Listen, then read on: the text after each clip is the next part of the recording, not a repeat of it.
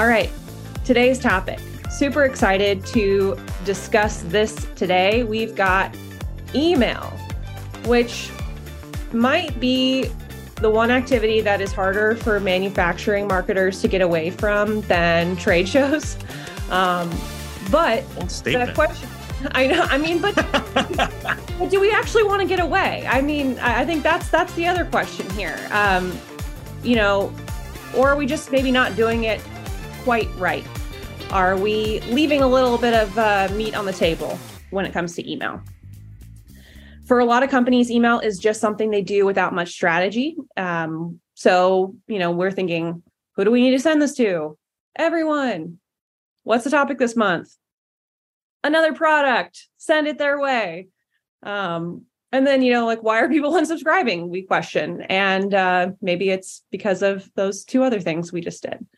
But if you find yourself in this situation, um, you know, we, you're not alone. I think that there's a lot of us that are there. Uh, so that's why we've brought uh, a friend to join us on Industrial Marketing Live today. So I'd like to introduce you to James Boeckmann. He's our content director here at Gorilla 76. You want to say hi, James? Howdy, y'all. It's great to be here. James. I'm excited. Yeah, we're super happy to have you, James. Um, James writes a lot of emails uh, for Gorilla 76. Um, it's not something we do heavily, but I think if anyone follows Gorilla 76, um, you're probably in some of our email uh, newsletters that go out, and you can kind of see what we do uh, as a company. But, but yeah, um, so we'll just jump right in. Uh, you know, first things first. Uh, we were discussing this, and we were going down a whole bunch of rabbit holes yesterday, and Grace uh, Wright, our strategy director, was like, you know, I think we should back up a little bit. Like, why are we even doing email in the first place? And so I'd like to pose that question to, you know, Mary and Brendon um, specifically, you know, like, what is it about email that makes us want to do it? What are we trying to get out of it in the first place? Um, yeah, so I think those are two very different questions. So, like, the reason why we do it um, that's probably because it's free. So a lot of you know industrial marketers are like, yeah, of course your directors and your um, leadership wants you to do email. It's free. Just send it to everybody. It doesn't matter. It's just email. Who cares? Um, how should we be thinking about it is a little more nuanced, and I like that question. I think we should be thinking about email as another distribution channel. So as a way for you to get your message out to the right people. Yeah. And uh, Mike said it in the chat. Uh, so Mike said, importantly, it's a channel that you own. Um, we own the list of emails. And theoretically, that list of emails are our biggest fans. You know, people that have said they want to hear more information from our company and they want to hear about our news and our thought leadership. They want product information. Uh, so we they're kind of a captive audience a little bit. Um, I think you still have to treat that list with respect, but it is a company of people that you know who know you, right? So like you're not like you have brand awareness in this channel, and they have some sort of probably a product awareness with you. So that's why I like that channel is because you can write specifically to people who know who you are. James, what about you? What do you think there? Yeah, I mean, I think uh, I like hearing someone say we do it because it's free because it's really easy for me to then say, well, maybe you shouldn't maybe you should think about how much it costs to do well. Um, and uh, it's like i'm sure many of the people here if they heard they asked a customer why did you go with the competitor's product? Well because it was cheap. You know they might have a pretty good argument against that. Um, so i think uh, it's it's an interesting thing to think about when the reason that you do things um, might not really align with like a goal that you have and, and an actual outcome. Um, so I think it's great that I know that we like to encourage people to think differently than that. Um, so yeah, and I agree with Mike that the best thing about it is that it's a channel that you own entirely.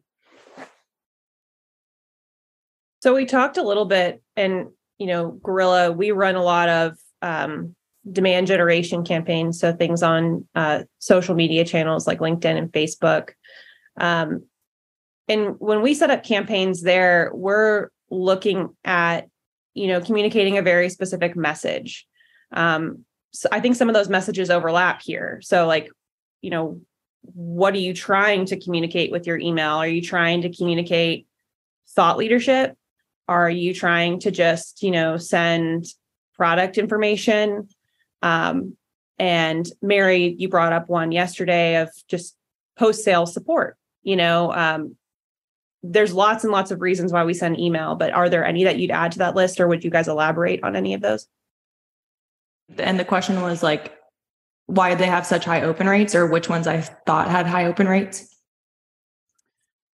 So just kind of try and talk through the goal of email in the first place. Like if we're Okay. sending it for thought leadership, are you Mhm. sending it for product education or like what other types of emails are we sending and which ones do you see are the most valuable?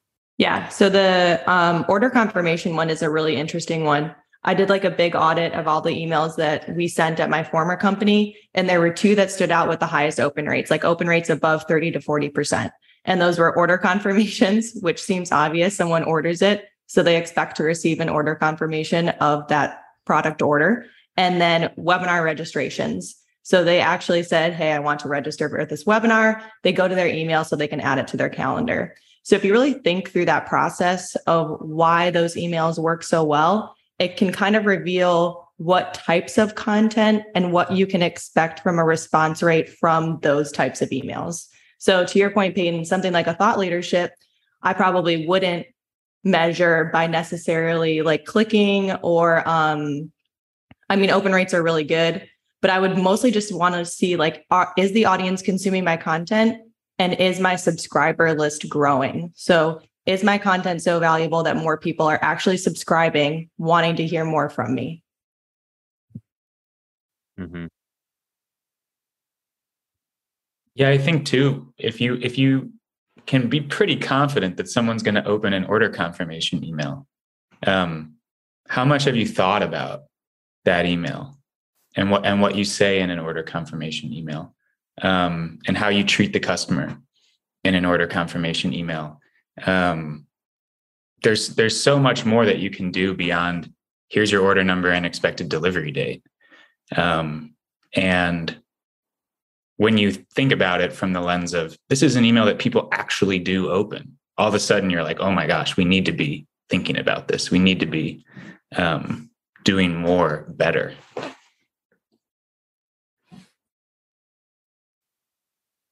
So I think a lot of times when we think of email, we just think of newsletters. So thinking about email in the context of newsletters, who And should- product and product promos, email, Peyton. Those are very important. are they not the same thing? um yeah, but but who should you even be sending it to in the first place? Yeah. So I think here, because it's a channel that we own, we should only be sending our emails to people that have explicitly said they want to receive emails from us. Right. So th- I think that pretty much eliminates a lot of different means of getting it and it like really narrows down like where you can get emails. Right. So it's either like a form on your website that is, you know, subscribe to our newsletter, subscribe to our email list.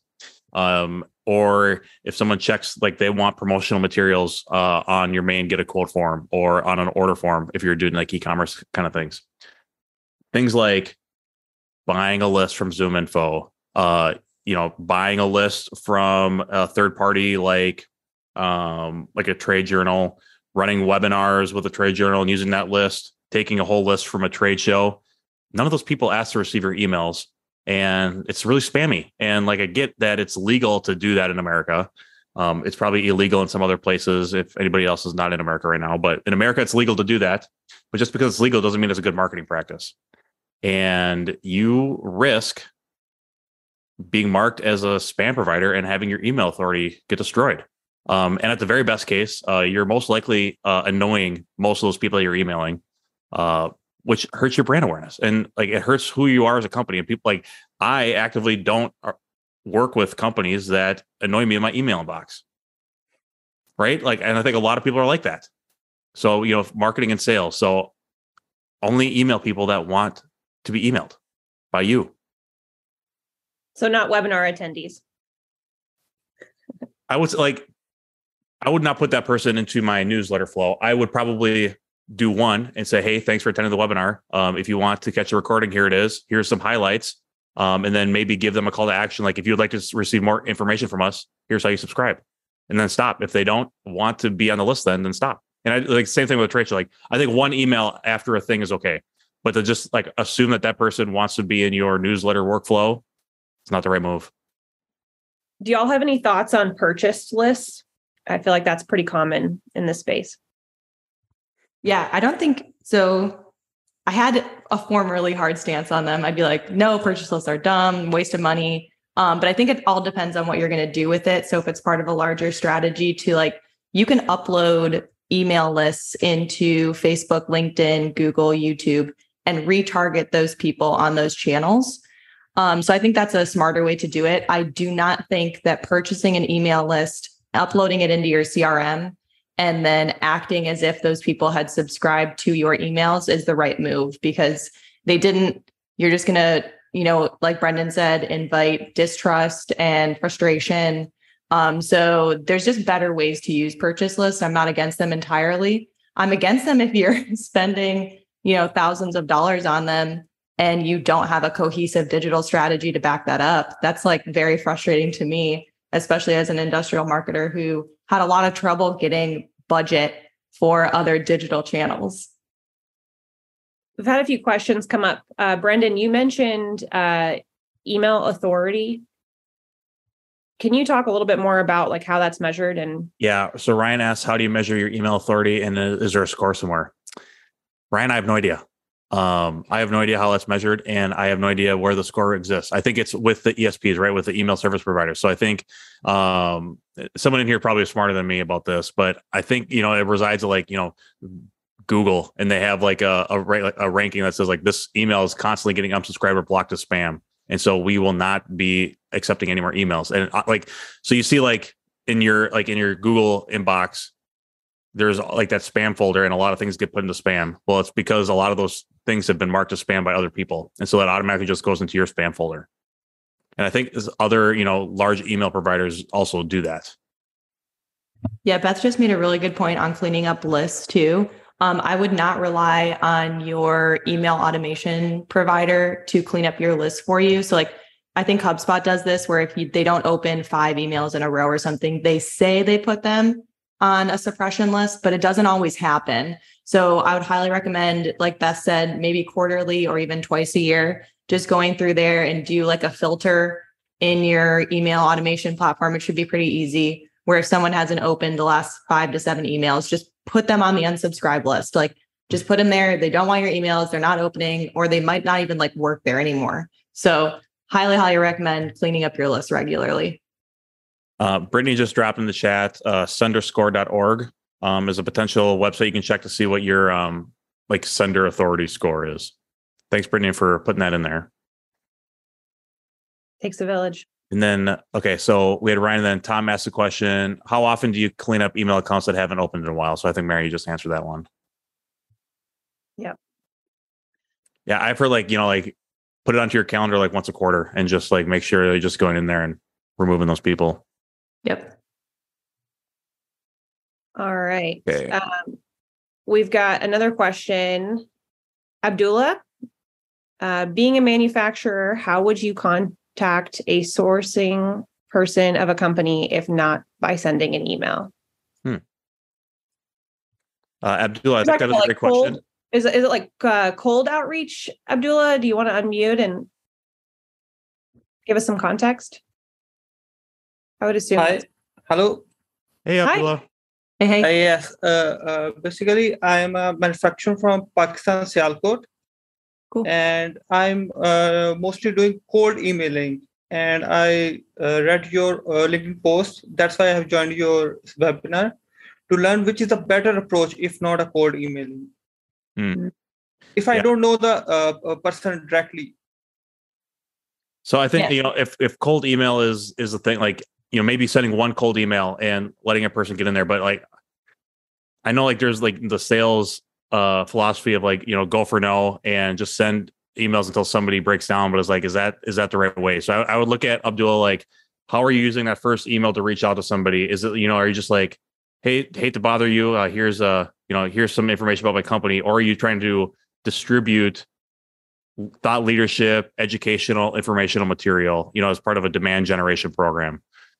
So I would invite you to go and take a look at our uh, episode on demand generation. Um, I think I'll pull it up and put it in the chat for you um, so you can kind of see what our philosophy is there. Um, but we are not proponents of like just uh, you know cold outreach being like the one motion that you have. But I think you know cold email to distribute some sort of content is uh, probably a good a better place to start than just uh, you know trying to launch into a pitch. Mary, what do you think? Okay. Yeah, just I just Uh, dropped a link in the chat to um, Will Allred um, Abdullah. If you're already on LinkedIn and you saw our stuff there, I highly recommend checking out his posts. He um, owns a software as a service thing called Lavender, where he'll analyze your cold emails and figure out why you're not getting opens and responses. Um, he's still a huge proponent of like focus lists and segmentation, but you might get some good tips there. Okay. Thank you. Yeah, you bet. Yeah. Thanks for joining, Abdullah. Good question. Um, we've had another question come in um, about frequency, and I know that's something we wanted to talk about uh, today too. Um, do y'all have preferences on how often you're sending newsletters, or what's your trigger? Um, interested to hear from you too, James. Yeah, I mean, I can lead. I would say it in some way. It depends on what your well, it depends on what your goals are, for one thing. Um, you know, but it also depends on what you have to say. Um, you know, what is your content actually? Like before you get into frequency, what are you showing people? Um, if if your expertise is valuable to customers on a weekly basis, you should have a weekly newsletter. If you're if you have expertise that's valuable to customers on a monthly basis, monthly newsletter. I think um, you know it's like a cop out answer, but it really is. You know, if you want to if you want to get better results, and I think the first thing to think about is what content is better, um, and then if the content dictates a better frequency, I think then you've kind of found your sweet spot, I guess. I follow quite a few like, you know, B2B marketer dudes on, you know, with their newsletters and the frequency that most of them are at are at weekly. Uh, you know, and they they're like writing spec- they're writing specific emails and not like necessarily linking out to other content. Um, so that's kind of the, you know, what I've seen from like the B2B thought leader influencer type guys and gals. So but I think yeah, James is right. Like for us, you know, with Gorilla, I think what we would, you know, if we were to get into like a IML newsletter, like we'd probably have something, probably a, like a follow up to this webinar, right? Like that's how what our uh, frequency and cadence would be for sending emails out. Because like, what would we do in the off week? Maybe we could do something with the manufacturing marketer podcast, but it probably like we would use this as a, this is our content pillar, and so we would use this as a way for us to put out highlights from an IML episode into uh, an email. So James, Yeah. oh sorry, Mary, go ahead. Yeah, I was going to ask James actually. Like, I think more important than the frequency is like, what should the content be? Like, how should you write emails, James? Like, what you should you be putting in there? What makes a great email? Like, what makes it worthy of even asking the question, how many times should I be sending this amazing content out? Yeah, I think if if your goal is to you know stay top of mind and be a thought leader and be seen as an expert, um, I think the first thing you should ask is, okay, what what expertise do I have that's valuable to the customer? If customers were buying expertise from us, what would they be buying? Um, can I send that to them?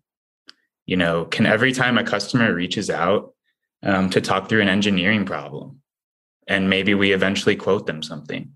Um, can we tell a story about solving that problem in an email? I mean, this is what, because what it really is, is it's something that you can put in a potential prospect's inbox that helps them do their job. Because when someone opens their inbox, it really is a to do list. Um, maybe not for everyone, but I think for quite a lot of people, they open their inbox and when they see an inbox of 24, it's 24 things that they have to do. And that thing that they have to do could be deleting your email without opening it, or it could be opening it and taking it very seriously because you've developed a habit of giving them the things that they need to help them do their job. Um, so I think if you could sell expertise to a customer, but you don't have that sales motion because it'd be too expensive to have that sales motion to just sell expertise, well, you can give that expertise away. And I think that that is probably like the backbone um, to reach most people's goals on email, which would be I just want to stay top of mind and I want to be seen as an expert and associated with expertise in my field. Do you have any examples of like where you've seen that happen or where you've seen it being be done well? Yeah. Um, so we have a client who this is a newsletter that they don't do with us. Um, they they do this on their own, but they send it weekly, and it is a market report, and they are a trader. Um, so this is a report they don't even produce themselves. They hire an expert who's basically the preeminent um, specialist in the, their particular commodity that they trade, and she produces the report for them um, with an agreement that they'll also send it out to their customers as their market report. Um, and this is the it's the exact type of expertise that they do kind of sell. Like people trade with them because they have knowledge that other people don't have. Um, but they also, you know, you can get that weekly from them in an email. Um, and people open it. Everyone knows that exactly what they're getting. You know you are getting the market report for this week dated november 8th um, you know next week you'll be getting the same thing dated november 15th it has very obvious utility. Um, anyone who wants that will open it.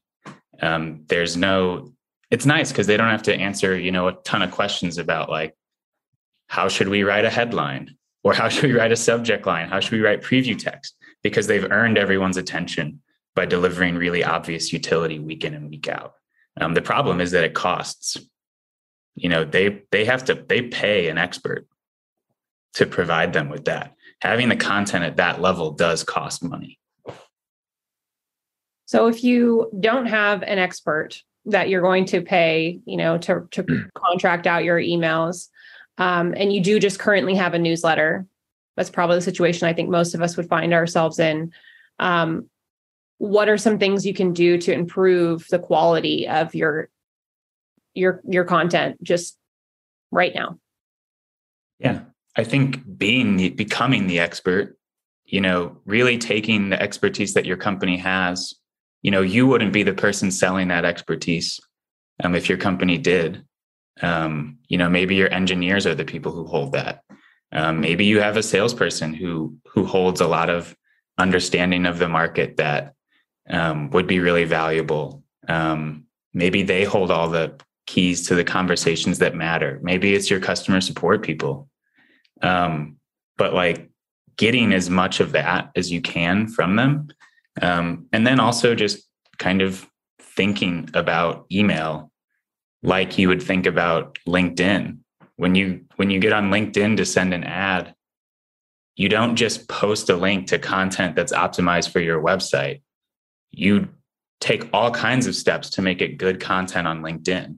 Hmm. Um, but a lot of people in their newsletters don't do that to the email. Uh, you, if you send a weekly newsletter and every single time you're just trying to drag someone off into learning center content, um, you know, that's, are you really providing the person who's scrolling through their inbox with the thing that they need in their inbox?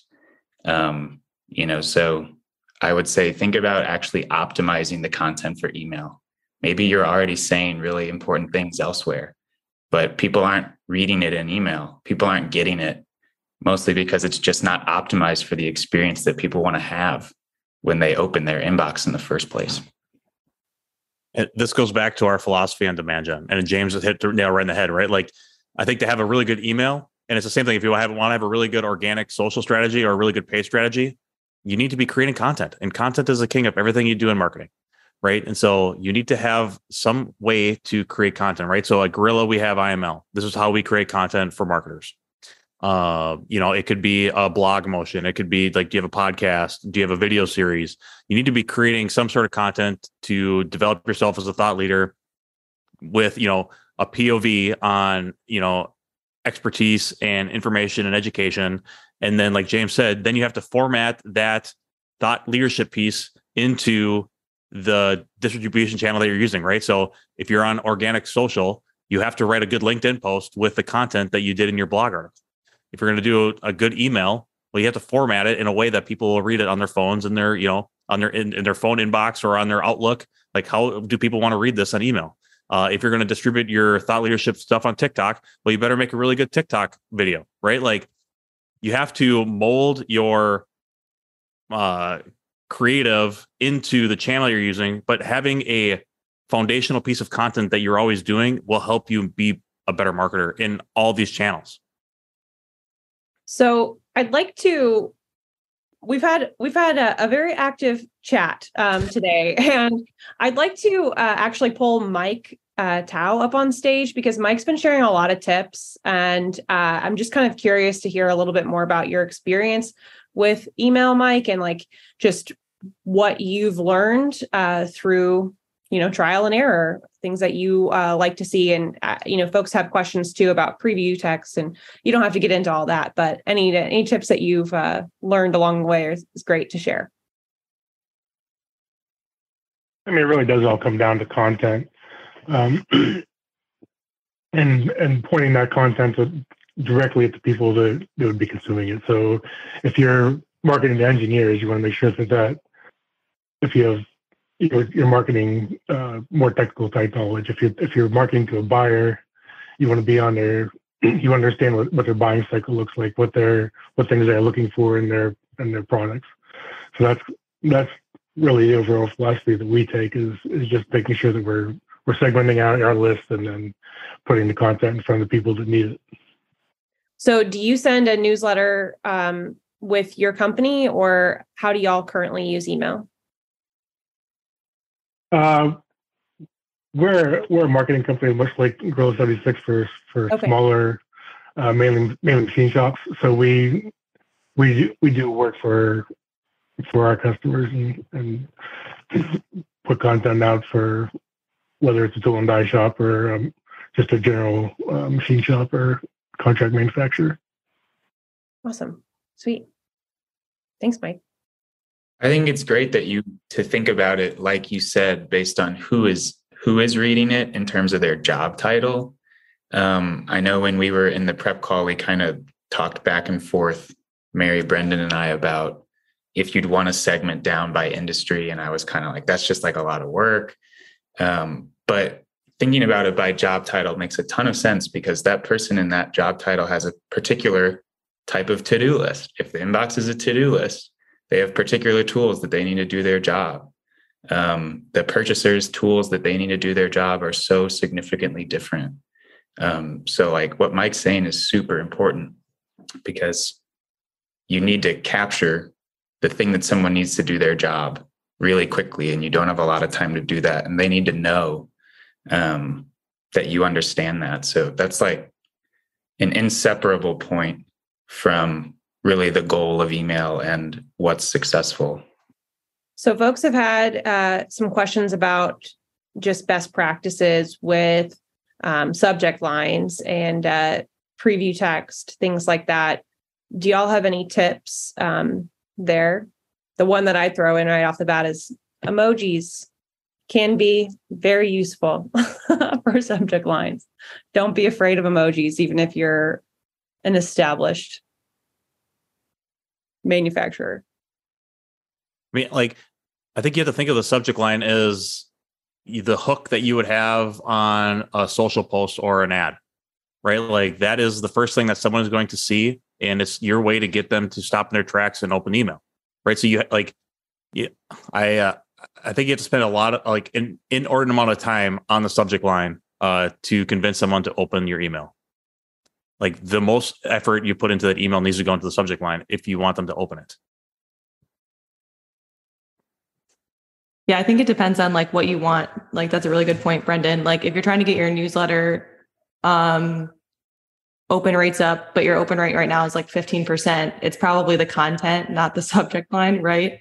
But if you're doing like a webinar or a live event or something like that and you really need people to like click through and register, then I would definitely recommend testing different subject lines.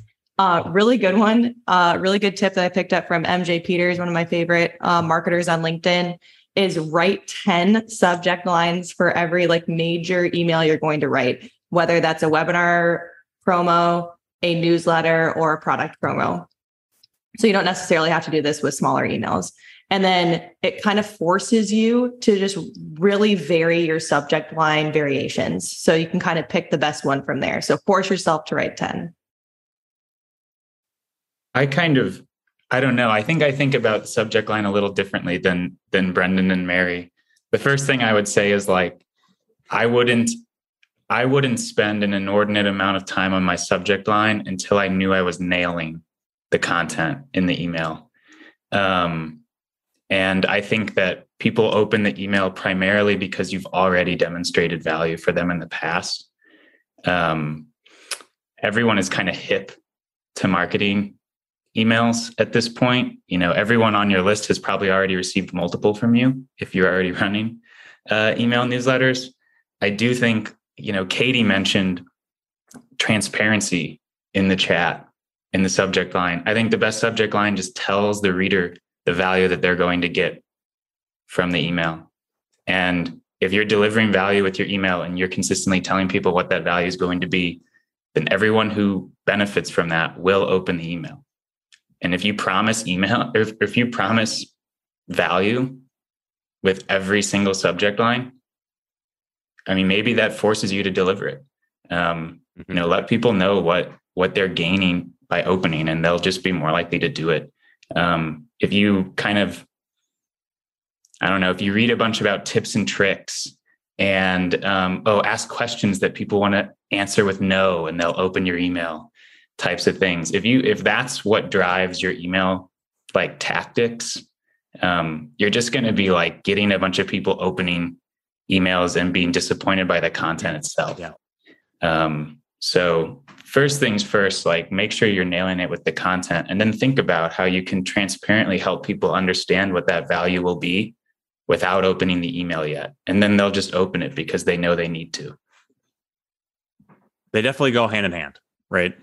Uh, you have to be clear and not clever, or you know, be more clear than you are clever. Um, and it's okay to be clickbaity. I think if you uh, if you deliver on the clickbait, right? Um, you know, like uh, yeah. So if you're going to say something ridiculous in the in the subject line, make sure that you back it up with something in the in the copy. So, um, would you guys be opposed if I did a quick screen share on how to retarget emails in social media platforms? Do it. All right, cool. So it'll take like two seconds. So I'm in Campaign Manager for those of you who don't already know what that is. Um, all right, are y'all seeing this? Yes. Perfect. So what you're going to do is here's your campaign manager. You're going to go to this little icon here. It's called plan. You're going to hit audiences. You're going to hit create audience, upload a list of companies or contacts, download this contact list template to make sure that it matches what LinkedIn wants. And then you upload it, name it, and then you can start sending ads to that contact list. The only um, caveat there is it has to be at least 300 people. And that works for a list of people that signed up for your emails and for lists that you purchased. Yes. So. Awesome. Thanks, Mary. Heck yeah. So, a little bit about reporting. We've talked about open rates. Obviously, open rates are important. What other metrics should you care about when it comes to email? I think subscriber list if you have a really good newsletter. So, if you're growing subscribers and not losing a lot of people with unsubscribes, that's going to be huge for your newsletter health. Um, if you're doing webinars, which is what I know a lot of, I did a lot of webinar promos in my previous life. And I looked a lot at click rate to registration rate. So, how many people were clicking my registration link and actually registering for the event? That can tell you a lot about either the quality of the content in your email. So, if a lot of people aren't clicking it at all, so you have like, let's throw out an example, a 30% open rate but a, but a less than 1% click rate, then you're probably not capturing people with the content.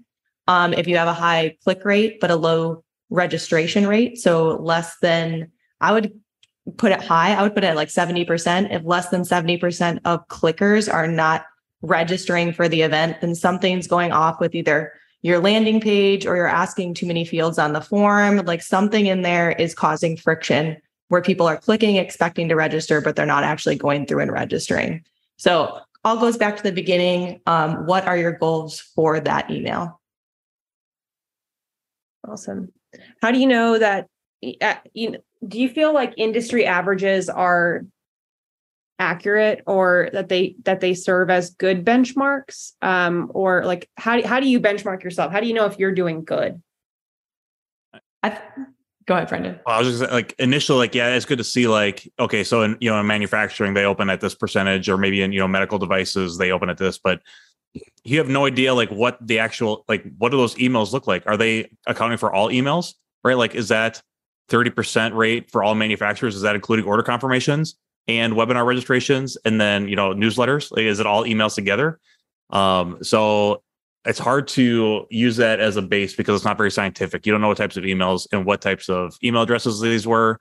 So i think it's good to have a starting place but you need to build your own benchmarks right? And then start looking at yourself month over month quarter over quarter year over year and um and use that as a way to judge where you're currently at. And i'd say like that's probably true for almost any marketing that you're going to do right? Like it's okay to like to go say in Google Ads like three percent is a good click through rate, but you should probably be judging yourself based like if you're at five percent, well then don't say like, well, we're always over five percent, so we're good. Like, what if you drop to four? Well, you just lost one percentage on click through rate, so maybe you need to change something. So you as a benchmark. Awesome. Well, I'd like to open it up for any questions that folks have. Uh, I know that folks are interested a little bit more to talk a little bit more about LinkedIn um, and using email to maybe build targeted lists there as well. But uh, y'all, if y'all have any other questions, feel free to drop them in the chat and we can get to them or th- specific. There's, there, there's a couple. So uh, I think just for a couple definitions. So Jeremy um, and Mary or James, correct me if I'm wrong here, but so um, a email open is someone that actually opened the email, and I don't know. Like I think that also includes like fully opening it and then opening in the preview pane. Um, considers an open, and then a click is a click within the email, right? To some other yeah, thing. to a link, a link yep. or the phone number that's on there or something. Yep. Um, I do want to address one additional question on retargeting. Um, I think we said you ha- can only retarget if they fill out a form. You can retarget on social media platforms, Google and YouTube, if the pixel is on your website. So, so you need to get them to get to your website, right? Because the pixel won't yes. live in your email. Correct. Yeah. Right. So it can't live in your email. It, they have to get to your website. So you can install a pixel on your website. It's pretty easy to do. If you need help, um, DM me on LinkedIn. Uh, but it's install this pixel on the heading of all of your website pages. And then you can go into that same area. So I'll just share my screen again really quick because it's easier um, that same area where we go to plan audiences, create audience. We're going to retarget by website. Anyone who engaged with your website, and then you can choose up to 180 days. And you can do anything that either contains, starts with. So if we wanted to do like gorilla76.com, we can do anybody who's engaged with a page that contains gorilla76.com would see our ad. Mm-hmm. That same capability is also available on Facebook. All right. Um, Karen had one in here. Um, so she said, I get daily emails from companies wanting to sell subscriber lists. I don't make a practice of buying them. However, with Mary's suggestion and uploading to Campaign Manager, um, it seems like that could be a good idea. How do you vet the list to ensure they're good? So, uh, Karen, I'd say like it kind of goes with everything. Like is the company that is selling the list a good company? Like, do they have a good brand? Do they have a good reputation? Um, you know, like, is it an industry? Like, I'd probably trust like a trade journal or an industry publication over like just some random company that's got a list of emails. Because uh, I think you know that um, that trade journal probably has a, a higher reputation and authority, and they are they want you to buy more lists in the future and like you know buy other things for advertising, so they won't sell you a bad list. Um, but you know, if you are I would probably look at if you're going to buy a list, maybe just think about doing cold targeting too, unless like that industry list is uh, very specific and niche down for you. um, you can get similar results on cold targeting. And then you like don't have to pay for the list because LinkedIn will just give it to you. Yeah, and I would like to uh, definitely. buy, it may, makes sense makes sense to buy the list and put it on Facebook because it's harder to do cold targeting for B two B industrial on Facebook. Yeah. Yeah. And I would like to emphasize there is so okay, let's say you're buying this list. So let's say the list is $10,000 and you're getting 16,000 contacts. You upload that into LinkedIn and we'll say it matches 10,000. So that audience is 10,000 people. I can tell you right now that if you want to send a campaign regularly to a group of 10,000 people, it's going to cost you around $2,000 per month if you want to send a campaign at a decent frequency. So now you're spending $2,000 a month plus 5,000 on that list. Mhm. So before you decide to do like an upload and buy a list and upload it, make sure you do have the budget to support those Mhm. campaigns and that strategy. Mhm. I also want to pull up the issue that Tom is talking through right now about list cleanup because I think that a lot of companies probably have very large lists. And and Beth, uh, you had a really great idea uh, about just sending like a form. You want to talk about that for a second, Beth? Put you on the spot. You're like, where's my? Sorry, I was like, where's my unmute button? All of a sudden I couldn't find it. Um, yeah, I've done that before where if there's some specific field I want, you know, like I want to have active like um for our contacts and have a lot of missing fields in our database, like I will just send out an email with that sole purpose of like, hey, like we're updating our records and to better service you, I need to know like what your role is you know, and then just directly link it to your form where they can select, you know, like if they are customer service or outside sales or engineer, that type of thing. So it saves you a lot of time so that you don't have to actually manually do it yourself. You can just have the users doing it. And then, two, the users that respond are users that you're going to have, you know, like who you're going to actually want to reach and be more acceptable to receiving like emails from you as well. Yeah, and I'd say if if you haven't sent an email to a list in you know probably a year, like probably go back and do what Beth just said to make sure that those people are still there um, before you put them into a newsletter workflow. Um, because people move, right? Like we all go to different companies and jobs, and we get different email addresses. So I don't check my old job's email address because they took it away from me. So someone would need to get Yep. my new email address to to get to me. Uh, another yeah thing is first there's a- step is always like running it through a verification because i get a lot of emails from our sales team and so yeah half of them usually aren't even viable anymore there are email list cleaning softwares that so you can upload your list into a software provider and oh yeah she's trying to escape. Um uh but there there are softwares out there that um that you can upload the list to and then it'll like it'll do the checks for you so it doesn't you know hurt you with your authority with the esp um so i we use one here at Gorilla i can't remember what the name of it is um but you upload it for a nominal fee and they'll they'll make sure like all these are valid verified email addresses. And then i would do on top of that then do what what uh, beth just said and then send the cleaned list this thing to verify that they want to be a part of your newsletter workflow Yeah, and take advantage of that email to then, like Beth suggested, sending the, the the fields that you might need their help filling in.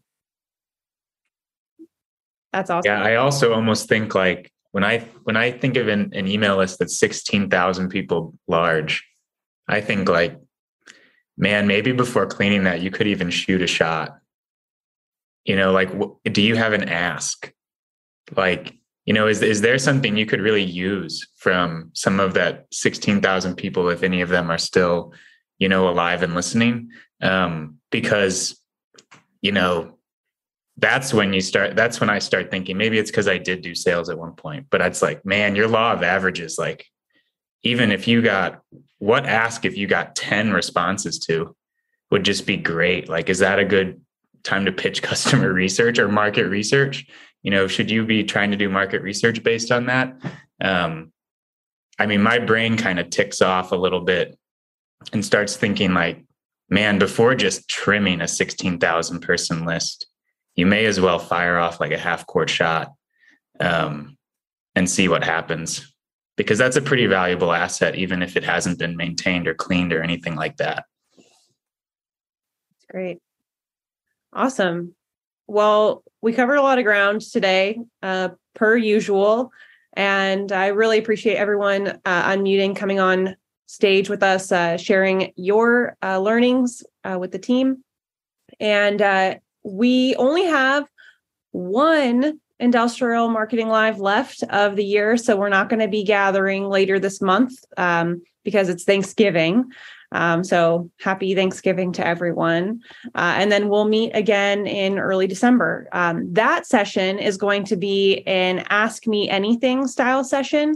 So I feel like um, I better have my coffee and something extra that day to keep up with the chat because that's going to be crazy. I might need to pull in some reinforcements. Um, but uh, we're really excited uh, to to kind of round out the year in, in a fun way with an Ask Me Anything.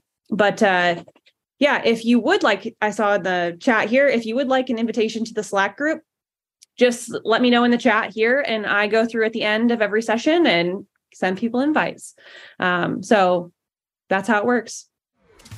If y'all have any questions, any follow ups, Slack's a great place to meet us um, and, and ask questions too.